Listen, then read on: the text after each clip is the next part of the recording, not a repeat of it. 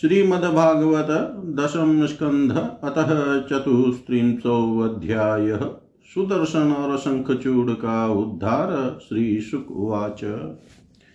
एकदा देवयात्रायां गोपाला जातकौतुका अनोभिरणुरुद्युक्तैः प्रययुस्ते अम्बिकावनम् तत्र स्नात्वा सरस्वत्यां देवं पशुपतिं विभुम् आनुचुररणिर्भक्त्या देवीं च नृपतेऽम्बिकाम् गावो हिरण्यं वांसांसि मधुमध्वन्नमादृता ब्राह्मणेभ्यो दधु सर्वे देवो न प्रीयतामिति उषु सरस्वतीतीरे जलं प्राश्य धृतव्रता रजनीं तां महाभगानन्दसुनन्दकादय।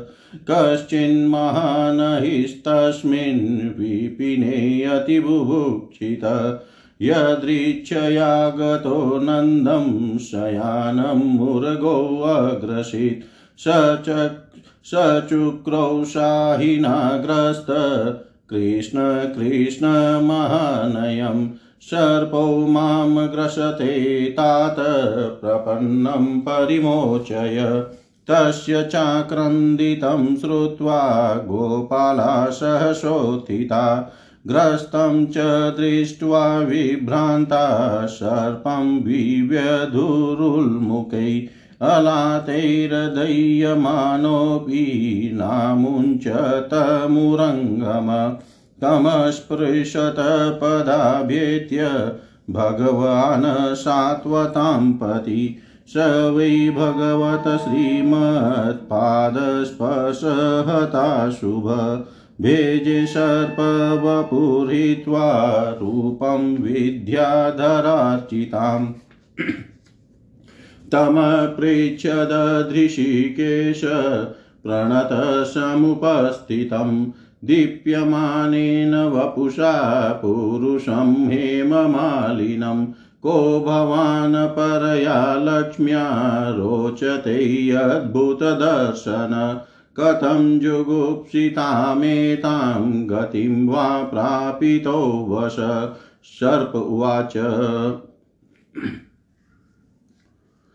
अहं विद्याधर कश्चित् सुदर्शन इति श्रुत श्रियाश्वरूपसम्पत्या विमानेनाचरं दिश ऋषिण विरूपानङ्गिरस प्राहसंरूपदर्पित तैरिमां प्रापितो योनिं प्रलब्धैश्वेन पाप्मना शापो मे अनुग्रहायेव कृतस्ते करुणात्मभिः। यदहं लोकगुरुणा पदास्पृष्टो हताशुभ न तं त्वाहं भवभीतानां प्रपन्नानां भयापहम्। आपृचै शापनिर्मुक्तपादस्पर्शादमिवहन् प्रपन्नोऽस्मि महायोगिन् महापुरुषसत्पते। अनुजानीहि माँ देव सर्वलोकेश्वरेश्वर। ब्रह्मदण्डादविमुक्तोऽहं सद्यस्ते अच्युतदर्शनात् यन्नाम गृह्णन्नखिलान् श्रोतॄनात्मानमेव च। सद्य पुनाति किं भूयस्तस्य स्पृष्टपदाहिते इत्यनुज्ञाप्य दाशारं परिक्रम्याभिवन्द्य च सुदुर् सुदर्शनो दिवं यात कृच्छ्रानन्दश्च मोचित। निशाम्य कृष्णस्य तदात्मवैभवं व्रजोकशो विस्मितचेतसस्ततः। समाप्य तस्मिन् नियमं पुनर्व्रजं नृपाययुस्तत्कथयन्त आदृता। कदाचिदत गोविन्दो रामश्चाद्भुतविक्रम। विजहर्तुर्वने रात्र्यां मध्यगौरजयोषिताम्। उपगीयमानौ ललितं स्त्रीजनेरबदसौहृदै स्वलङ्कृतानुलिप्ताङ्गौ स्रग्वीणो विरजोऽम्बरो निशामुखं मानयन्तावुदितोडुपतारकं मल्लिका गन्धमतालीजुष्टं कुमुदवायुना जगतु सर्वभूतानां मनःश्रवणमङ्गलम् तौ कल्पयन्तो युक्पतस्वरमण्डलमूर्छितम् गोप्यस्तद्गीतमाकर्ण्य मूर्छिता नाविदन्नृप स्रंसद्दुकूलमात्मानं स्रस्तकेशस्रजं तत। एवं विक्रीडतौ स्वेरं गायतो सम्प्रमत्वत, शङ्खचूड इति ख्यातो धनदानुचरोऽभ्यगात् तयोर्निरीक्षतो राजस्तनातं प्रमदाजनं क्रौशन्दम् क्रौशन्तं कालयामाश दिस्युदीच्यामशङ्कित क्रौशन्तं कृष्णरामेति विलोक्य स्वपरिग्रहम् यथा गादस्युनाग्रस्ता भ्रातरावन्नवधावताम् मा भैष्टैत्यभयारावो शालहस्तौ तरश्विनौ आसेदतुस्तं तरसा त्वरितं गुह्यकादमम।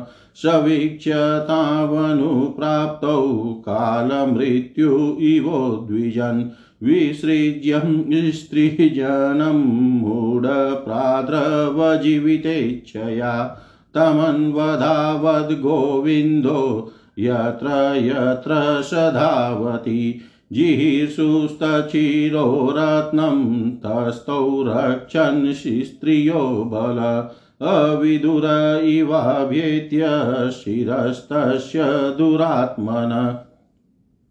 जारमुष्टिनेवाङ्गसह चूडामणिं विभु। शङ्खचूडं निहत्येवं मणिमादाय भास्वरम्।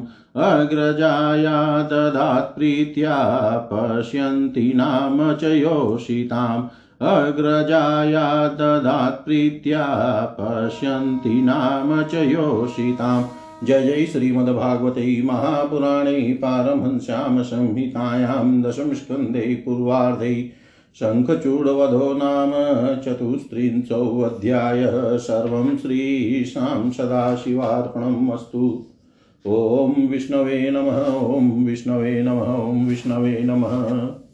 चतुस्त्रिंशोऽध्यायः सुदर्शन और शंखचूड का उद्धार, श्री सुखदेव जी कहते हैं। परीक्षित एक बार नंद बाबा आदि गोपों ने शिवरात्रि के अवसर पर बड़ी उत्सुकता, कोतूहल और आनंद से भरकर बैलों से जुती हुई गाड़ियों पर सवार होकर अंबिका वन की यात्रा की।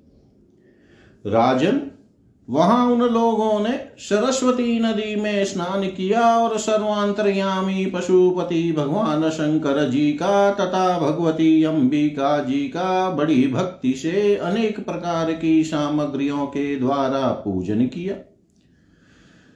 वहाँ उन्होंने आदर पूर्वक गौएँ, सोना, वस्त्र, मधु और मधुर अन्न ब्राह्मणों को दिए तथा उनको खिलाया, पिलाया। वे केवल यही चाहते थे कि इनसे देवाधिदेव भगवान शंकर हम पर प्रसन्न हो। उस दिन परम भाग्यवान नंद सुनंद आदि गोपों ने उपवास कर रखा था। इसलिए वे लोग केवल जल पीकर रात के समय सरस्वती नदी के तट पर ही बेखटके सो गए। उस अंबिका वन में एक बड़ा भारी अजगर रहता था।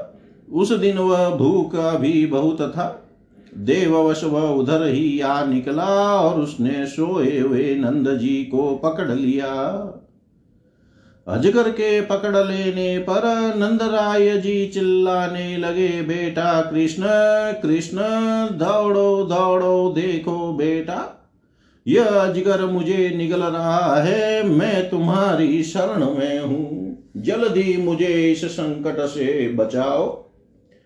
नंद बाबा का चिल्लाना सुनकर सबके सब गोप एकाएक उठे। उठ खड़े हुए और उन्हें अजगर के मुँह में देख कर घबरा गए। अब वे लुखाठियों, अधजली लकड़ियों से उस अजगर को मारने लगे। किंतु लुखाटियों से मारे जाने और जलने पर भी अजगर ने नंद बाबा को छोड़ा नहीं। इतने में ही भक्त वत्सल भगवान श्री कृष्ण ने वहाँ पहुंचकर अपने चरणों से उस अजगर को छू दिया। भगवान के श्री चरणों का स्पर्श होते ही अजगर के सारे अशुभ भस्म हो गए और वह उसी क्षण अजगर का शरीर छोड़कर विद्याधरार्चित सर्वांग सुंदर रूपवान बन गया। उस पुरुष के शरीर से दिव्य ज्योति निकल रही थी। वह सोने के हार पहने हुए था। जब वह प्रणाम करने के बाद हाथ जोड़कर भगवान के सामने खड़ा हो गया, तब उन्होंने उससे पूछा, तुम कौन हो? तुम्हारे अंग अंग से सुंदरता फूटी पड़ती है। तुम देखने में बड़े अद्भुत जान पड़ते हो। तुम्हें यह अत्यंत निंदनीय अजगर योनि क्यों प्राप्त हुई थी?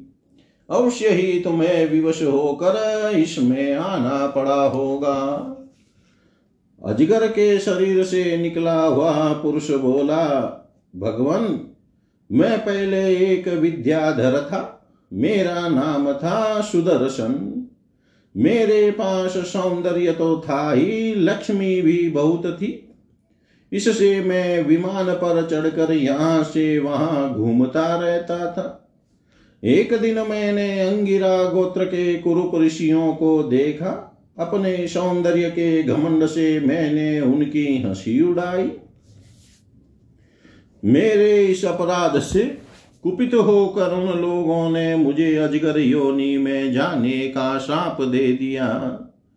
यह मेरे पापों का ही फल था।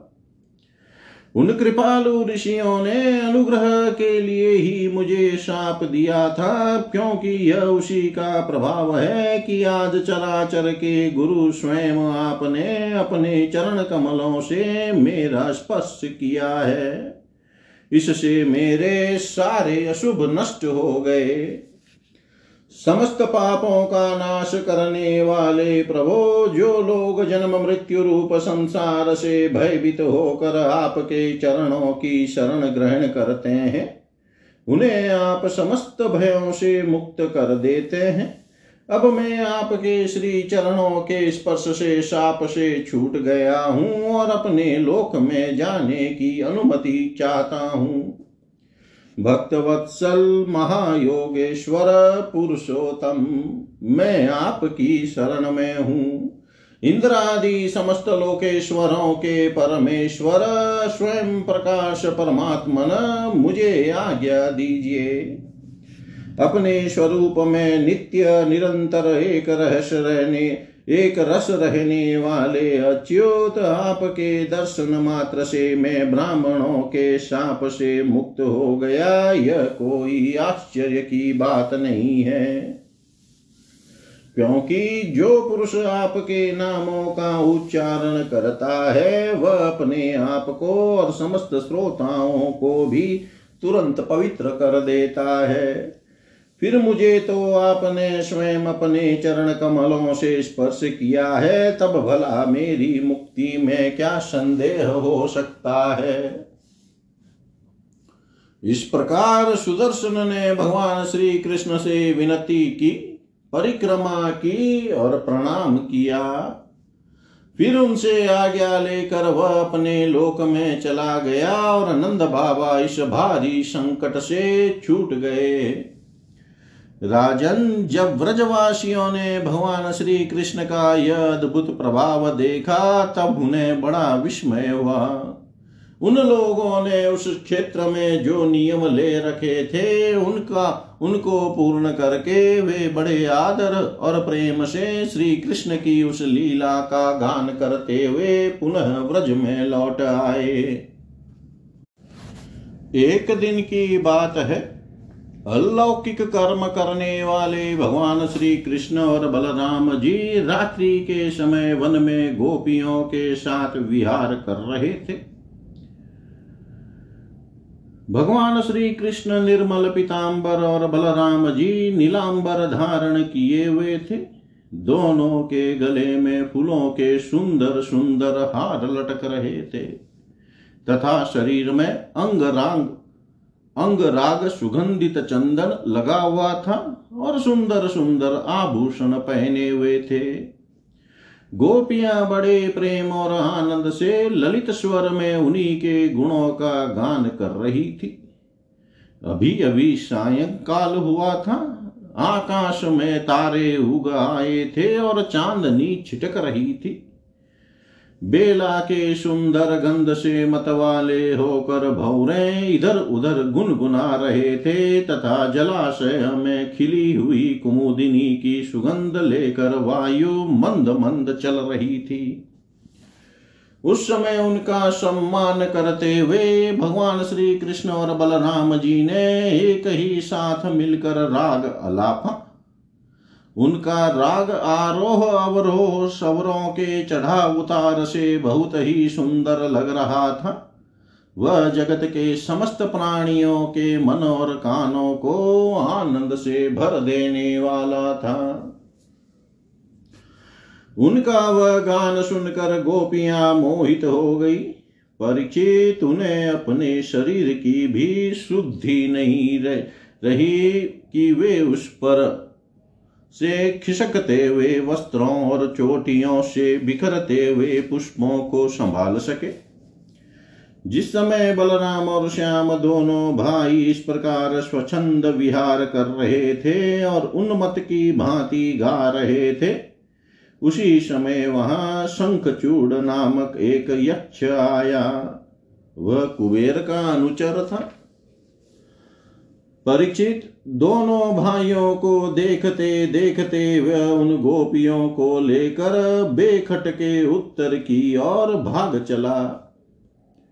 जिनके एकमात्र स्वामी भगवान श्री कृष्ण ही है, वे गोपियाँ उस समय रो रो कर चिल्लाने लगी। दोनों भाइयों ने देखा कि जैसे कोई डाकू गौवों को लूट ले जाए, वैसे ही यह यक्ष हमारी प्रेयसियों को लिए जा रहा है। और वे, हा कृष्ण, हा राम पुकार कर रो पीट रही है। उसी समय दोनों भाई उसकी ओर दौड़ पड़े। डरो मत डरो मत, इस प्रकार अभय भानी अभय वाणी कहते हुए हाथ में शाल का वृक्ष लेकर बड़े वेग से क्षण भर में ही उस नीच यक्ष के पास पहुँच गए। यक्ष ने देखा कि काल और मृत्यु के समान ये दोनों भाई मेरे पास आ पहुँचे, तब मूड घबरा गया। उसने गोपियों को वहीं छोड़ दिया, स्वयं प्राण बचाने के लिए भागा। तब स्त्रियों की रक्षा करने के लिए बलराम जी तो वहीं खड़े रह गए। परंतु भगवान श्री कृष्ण जहाँ जहाँ वह भाग कर गया, उसके पीछे पीछे दौड़ते गए। वे चाहते थे कि उसके सिर की चुड़ामणि निकाल लें। कुछ ही दूर जाने पर भगवान ने उसे पकड़ लिया और उस दुष्ट के सिर पर कस कर एक घूसा जमाया और चूड़ा मणि के साथ उसका सिर भी धड़ से अलग कर दिया। इस प्रकार भगवान श्री कृष्ण शंखचूड़ को मार कर और वह चमकीली मणि लेकर लौट आए। तथा सब गोपियों के सामने ही उन्होंने बड़े प्रेम से वह मणि बड़े भाई बलराम जी को दे दी। जय जय श्रीमद्भागवते महापुराणे पारमहंस्यां संहितायां दशम स्कन्धे पूर्वार्धे शङ्खचूडवधो नाम चतुस्त्रिंशोऽध्यायः। सर्वं श्रीशां सदाशिवार्पणम् अस्तु। ॐ विष्णवे नमः, ॐ विष्णवे नमः, ॐ विष्णवे नमः। श्रीमद्भागवतः दशम स्कन्ध अथ पञ्चत्रिंशोऽध्याय युगलगीत। श्रीशुकुवाच, गोप्यः कृष्णे वनं गोप्यः कृष्णे वनं याते तमनुद्रुतचेतस। कृष्णलीला प्रगायन्त्यो वासरान्। गोप्य ऊचु वां बाहुकृतवां कपोलो वल्गीद्भ्रूरधरार्पितवेणुम् कोमलाङ्गुलिभिराश्रितमार्गं गोप्यैरयति यत्र मुकुन्द। व्योमयान्वनिता सह सिद्धैर्विस्मितास्तदुपधार्य सलज्जा काममार्गणसमर्पितचिता। कश्मलं ययुरपस्मृतनिव्य अन्तचित्रमबला शृणुतेदम् हार्हासौरसी स्थिरविद्युत नन्दशृणुरयमार्तजनानां नर्मदो यर्हि कुजितवेणु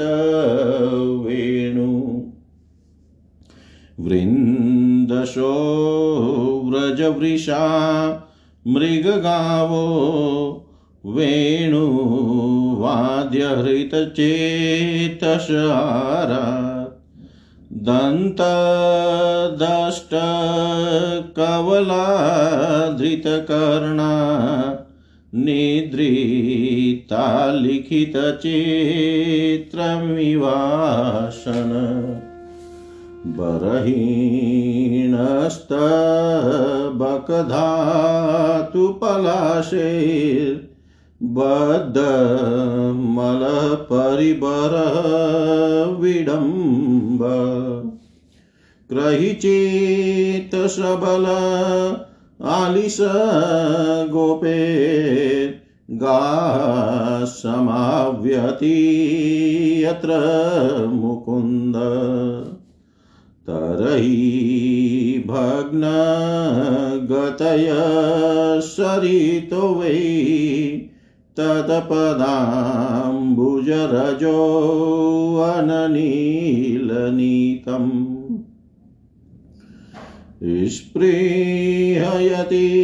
स्पृहयतिरवयमिवा बहुपुण्या प्रेम वेपितभुजास्तिमिताप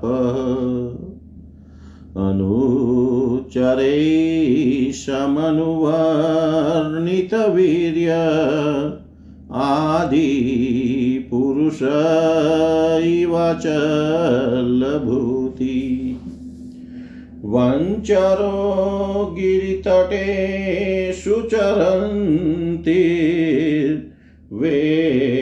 वेणुनावयति गास यदा हि वनलतास्तरवात्मनि विष्णुं व्यञ्जयन्त्यैव पुष्पफलाढ्या। प्रणतभारविटपा मधुधारा प्रेमरिष्टतनवा सृजसु ससृजुष्म दर्शनीयतिलकुवन्नमाला दिव्यगन्धतुलसी मधुमते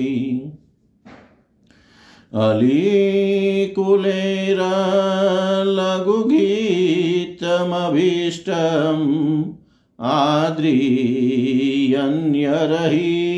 सन्धितवेणु सरसी सारसहंसविहङ्गाश्चारु गीतहृतचेतसेत्य हरिमुपासत ते यत्चित्ता हन्तमिलितदृशो धृतमौना सह बल सह बलस्रगवन्तसविलासः सानुसुक्षितिभृतो व्रजदेव्यः।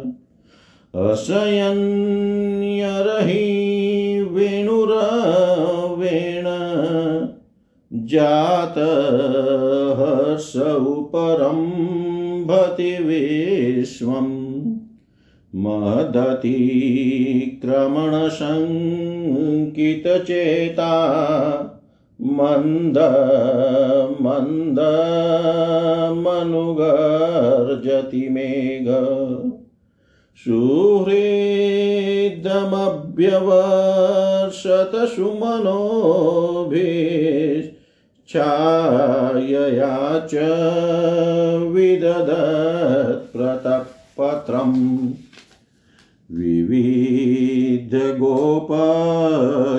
विविधगोपचरणेषु विधु विदग्धो वेणुवाद्य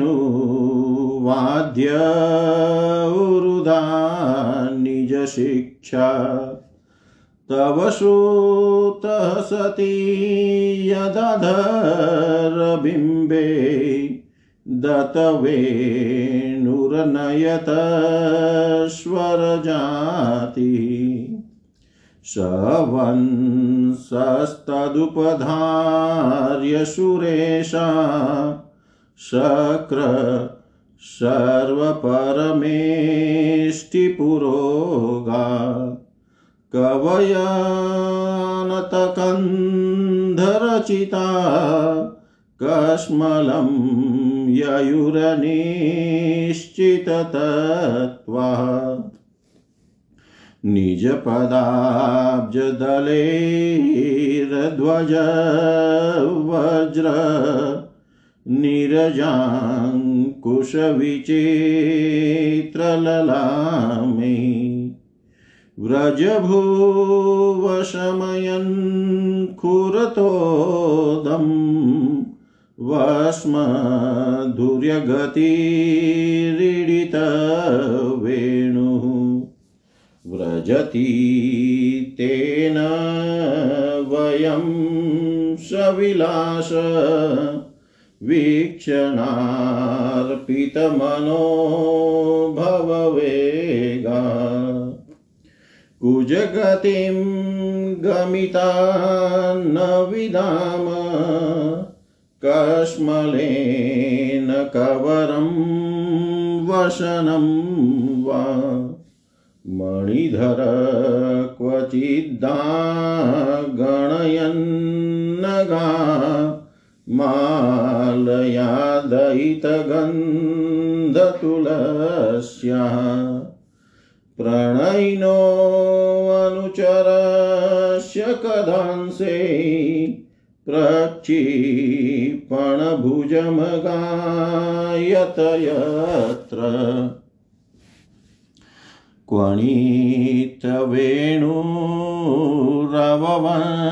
क्वणितवेणुरववञ्चितचिता कृष्णं नवशतकृष्णगृहिण्यः गुणगणार्णमनुगत्य हरिण्यो गोपिका इव विमुक्त्यगृहाशा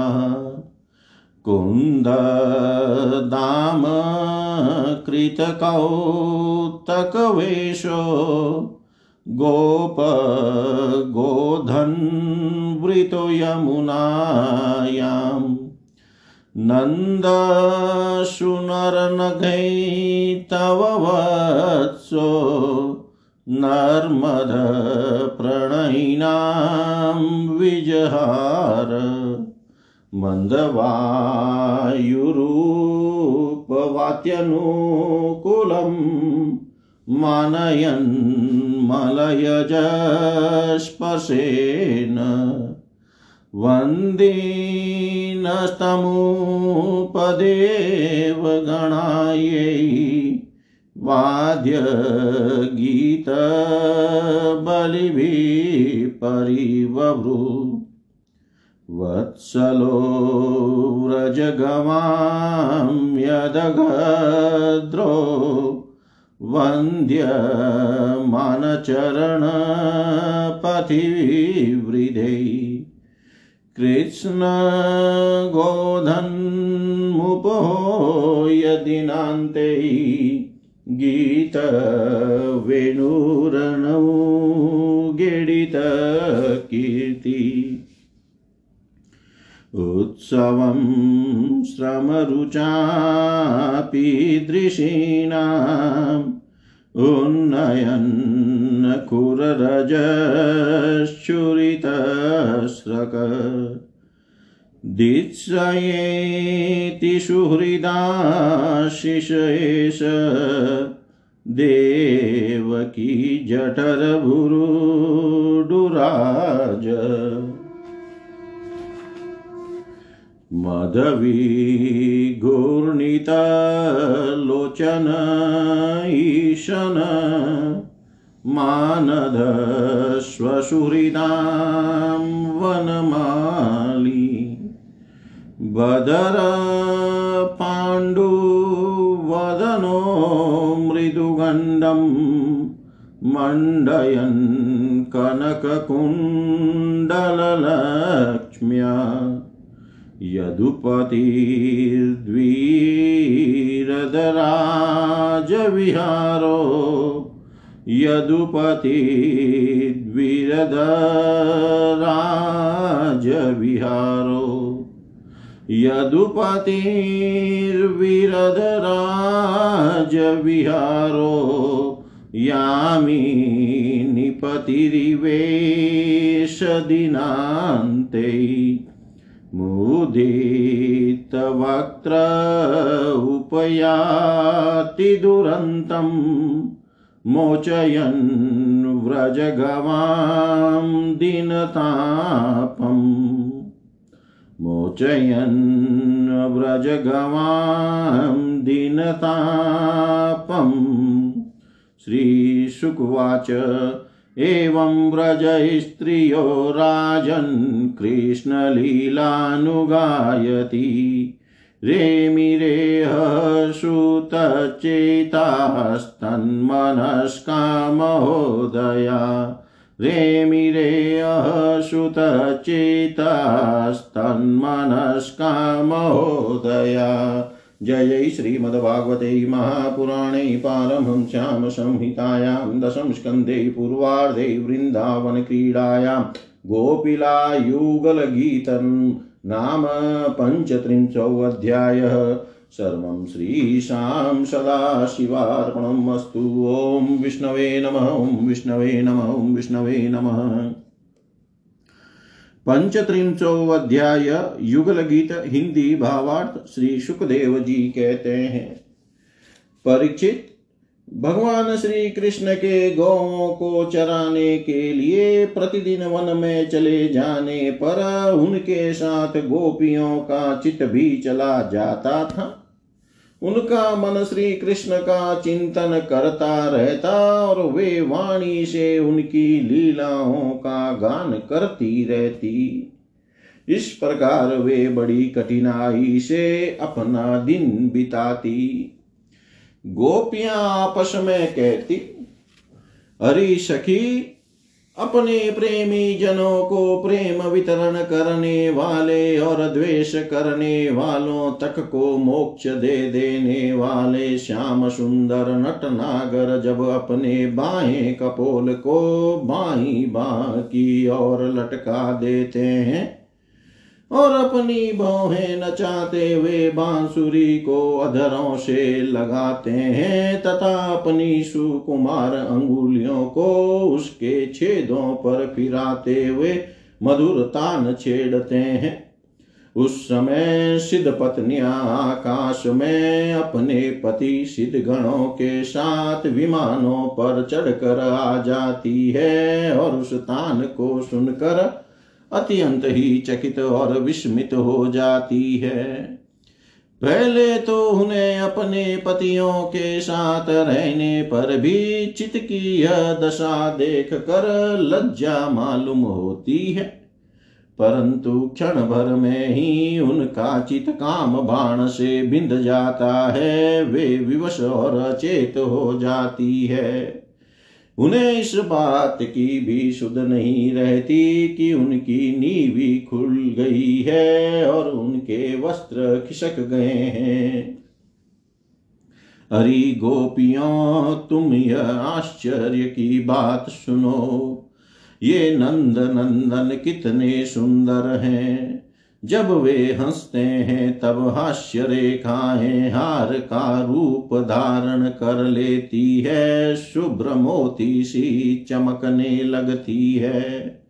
अरिवीर उनके वक्ष स्थल पर लहराते हुए हार में हास्य की किरणें चमकने लगती है। उनके वक्ष स्थल पर जो श्री वत्स की सुनहली रेखा है, वह तो ऐसी जान पड़ती है। मानो श्याम मेघ पर बिजली ही स्थिर रूप से बैठ गई है।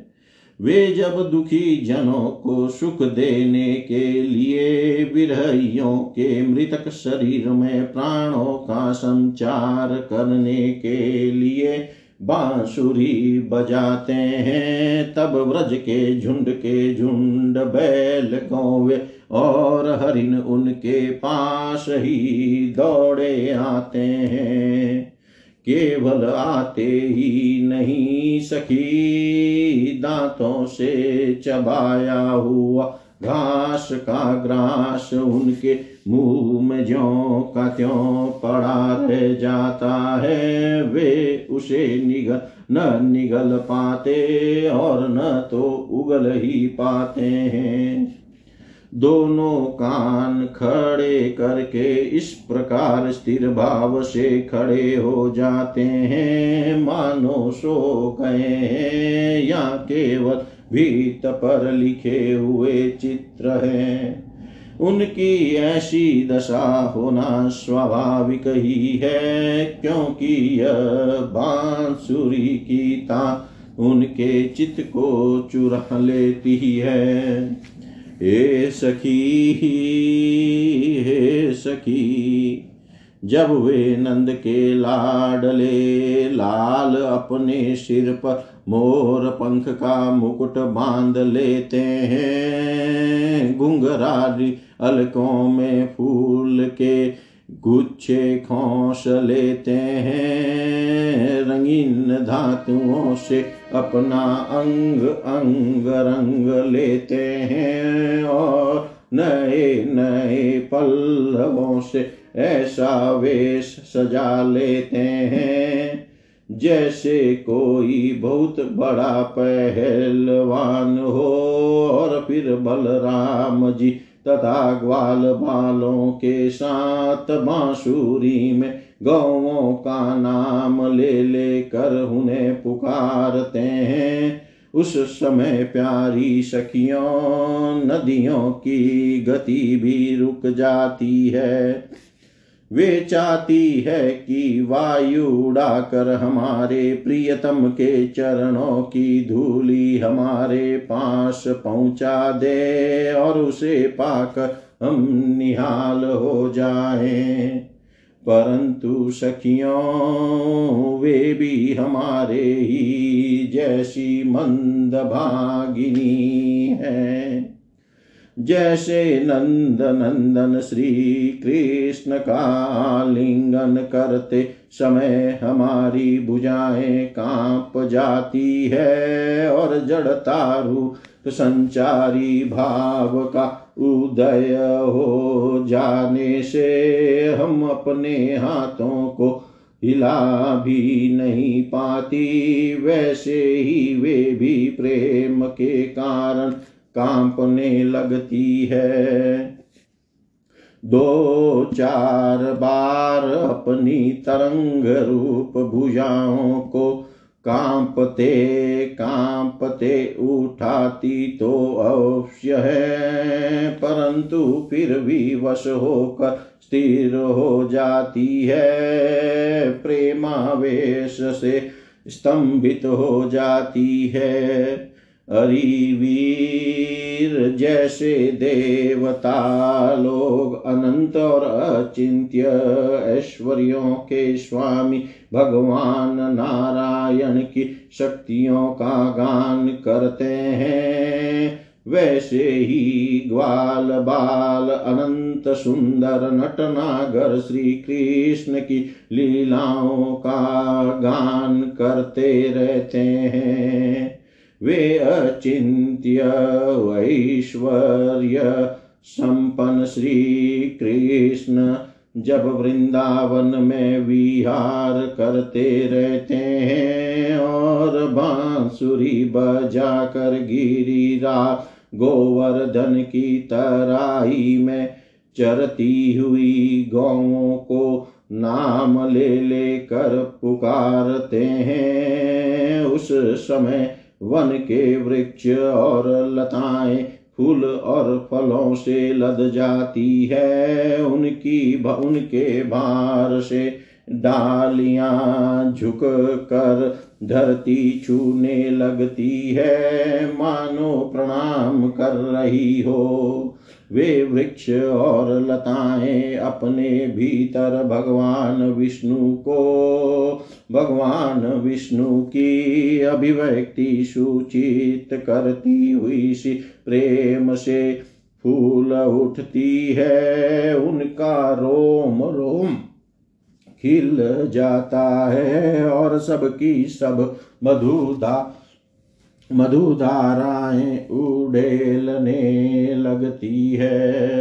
अरी सखी, जितनी भी वस्तुएँ संसार में या उसके बाहर देखने योग्य हैं उनमें सबसे सुंदर, सबसे मधुर, सबके शिरोमणि है ये हमारे मनमोहन।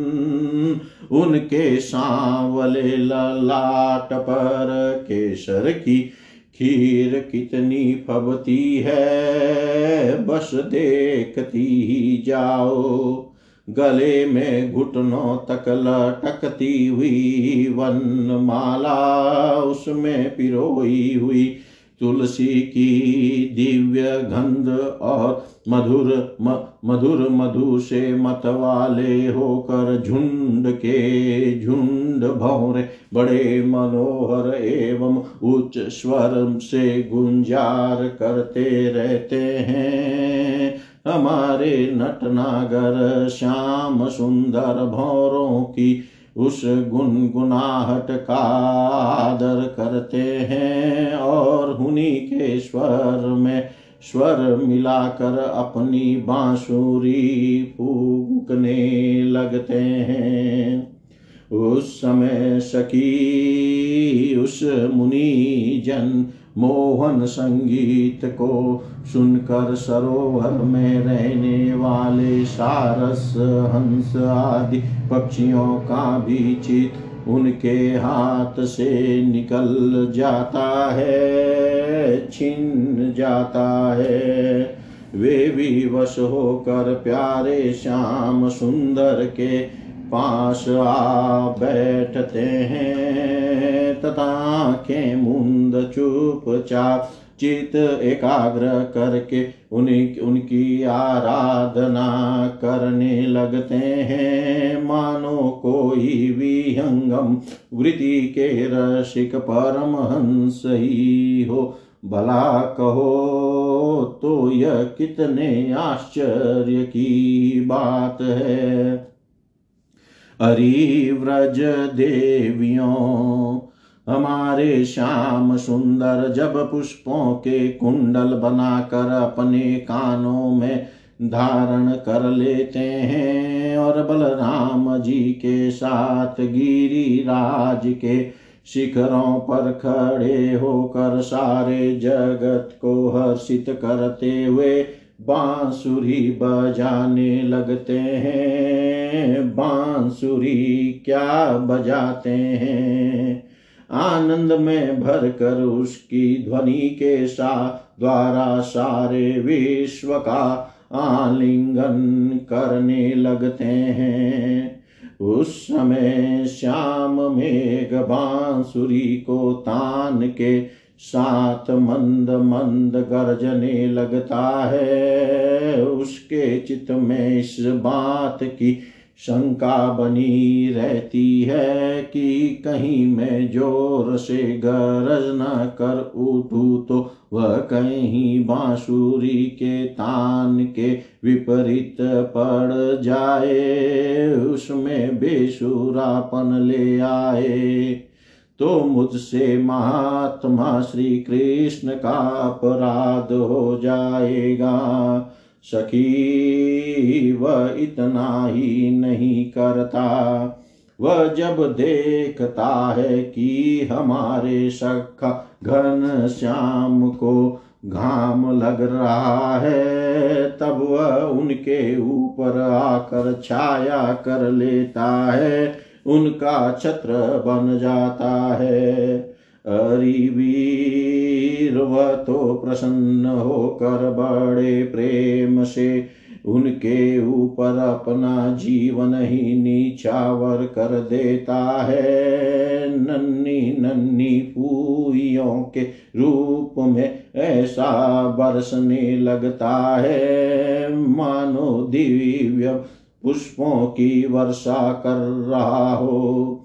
कभी कभी बादलों की ओट में छिप कर देवता लोग भी पुष्प वर्षा कर जाया करते हैं। संत शिरोमणि यशोदा जी, तुम्हारे सुंदर कुंवर ग्वाल बालों के साथ खेलने में बड़े निपुण हैं। रानी जी, तुम्हारे लाडले लाल सबके प्यारे तो है ही, चतुर भी बहुत है।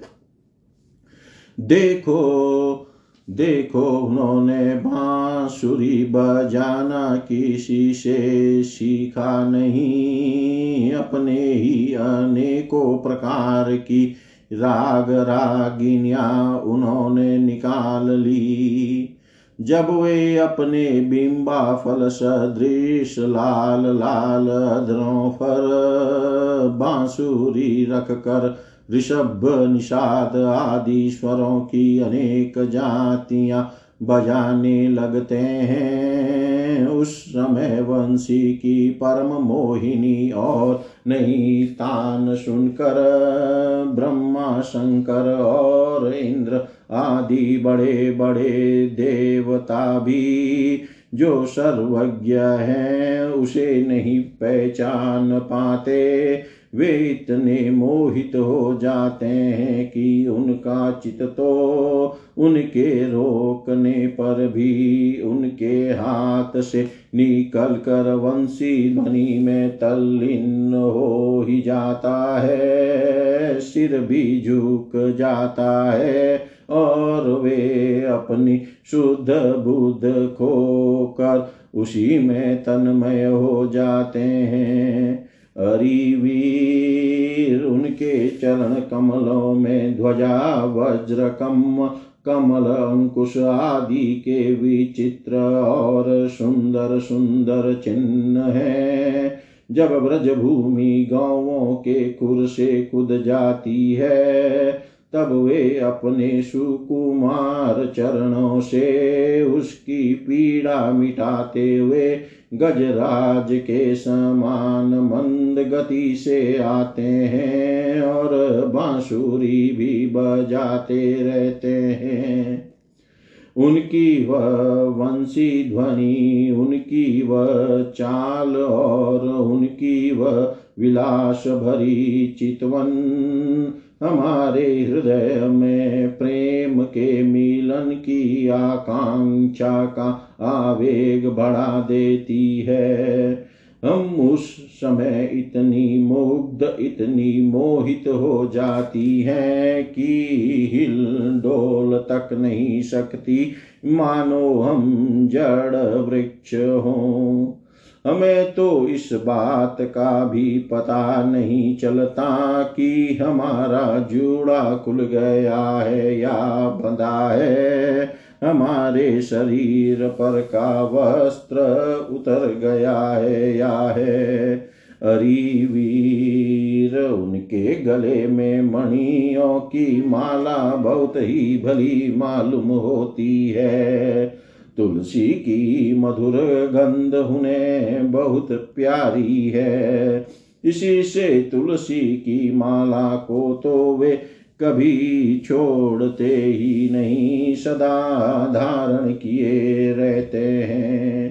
जब वे श्याम सुंदर उस मणियों की माला से गौों की गिनती करते करते किसी प्रेमी शका के गले में बाण डाल देते हैं और भाव बता बता कर बांसुरी बजाते हुए गाने लगते हैं। उस समय बजती हुई उस बांसुरी के मधुर स्वर से मोहित होकर कृष्ण सार मृगों की पत्नी हरिण्या भी अपना चित उनके चरणों पर नीचावर कर देती है। और जैसे हम गोपियाँ अपने घर गृहस्थी की आशा अभिलाषा छोड़ कर गुण सागर नागर नंद नंदन को घेरे रहती हैं, वैसे ही वे भी उनके पास दौड़ आती है। और वहीं एक टक देखती हुई खड़ी रह जाती है, लौटने का नाम भी नहीं लेती। नंद रानी यशोदा जी, वास्तव में तुम बड़ी पुण्यवती हो। तभी तो तुम्हें ऐसे पुत्र मिले हैं। तुम्हारे वे लाडले, लाल बड़े प्रेमी हैं। उनका चित्त बड़ा कोमल है। वे प्रेमी सखाओं को तरह तरह से हास परिहास के द्वारा सुख पहुंचाते हैं। कुंद कली का हार पहनकर जब वे अपने को विचित्र वेश में सजा लेते हैं और ग्वाल बाल तथा गौ के साथ यमुना जी के तट पर खेलने लगते हैं। उस समय मलयज चंदन के समा शीतल और सुगंधित स्पर्श से मंद मंद अनुकूल बहकर वायु तुम्हारे लाल की सेवा करती है और गंधर्व आदि उपदेवता वंदी जनों के समान गा बजा कर उन्हें संतुष्ट करते हैं तथा अनेकों प्रकार की भेंटे देते हुए सब और से घेर कर उनकी सेवा करते हैं। हरी सखी, श्याम सुंदर व्रज की गौों से बड़ा प्रेम करते हैं। इसीलिए तो उन्होंने गोवर्धन धारण किया था। अब वे सब गौवों को लौटा कर आते ही होंगे। देखो साय काल हो चला है, तब इतनी देर क्यों होती है? सखी, रास्ते में बड़े बड़े ब्रह्मा आदि वयो वृद्ध और शंकर आदि ज्ञान वृद्ध, उनके चरणों की वंदना जो करने लगते हैं अब गाँवों के पीछे पीछे बांसुरी बजाते हुए वे आते ही होंगे। ग्वाल बाल उनकी कीर्ति का गान कर रहे होंगे। देखो न यह क्या रहे हैं। गौों के खूरों से उड़ उड़ कर बहुत सी धूल वनमाला पर पड़ गई है। वे दिन भर जंगलों में घूमते घूमते थक गए हैं। फिर भी अपनी इस शोभा से हमारी आँखों को कितना सुख, कितना आनंद दे रहे हैं। देखो, ये यशोदा की कोक से प्रकट हुए सबको आह्लादित करने वाले चंद्रमा, हम प्रेमी जनों की भलाई के लिए हमारी आशा विलासाओं को पूर्ण करने के लिए ही हमारे पास चले आ रहे हैं। सखी, देखो कैसा सौंदर्य है। मद भरी आँखें कुछ चढ़ी हुई है। कुछ कुछ ललाई लिए हुए कैसी भली जान पड़ती है। गले में वनमाला लहरा रही है। सोने के कुंडलों की कांति से वे अपने कोमल कपोलों को अलंकृत कर रहे हैं। इसी से मुँह पर अधप के बैर के समान कुछ पीलापन जान पड़ता है और रोम रोम से विशेष करके मुख मुख कमल से प्रसन्नता फूटी पड़ती है। देखो, अब वे अपने सखा ग्वाल बालों का सम्मान करके उन्हें विदा कर रहे हैं।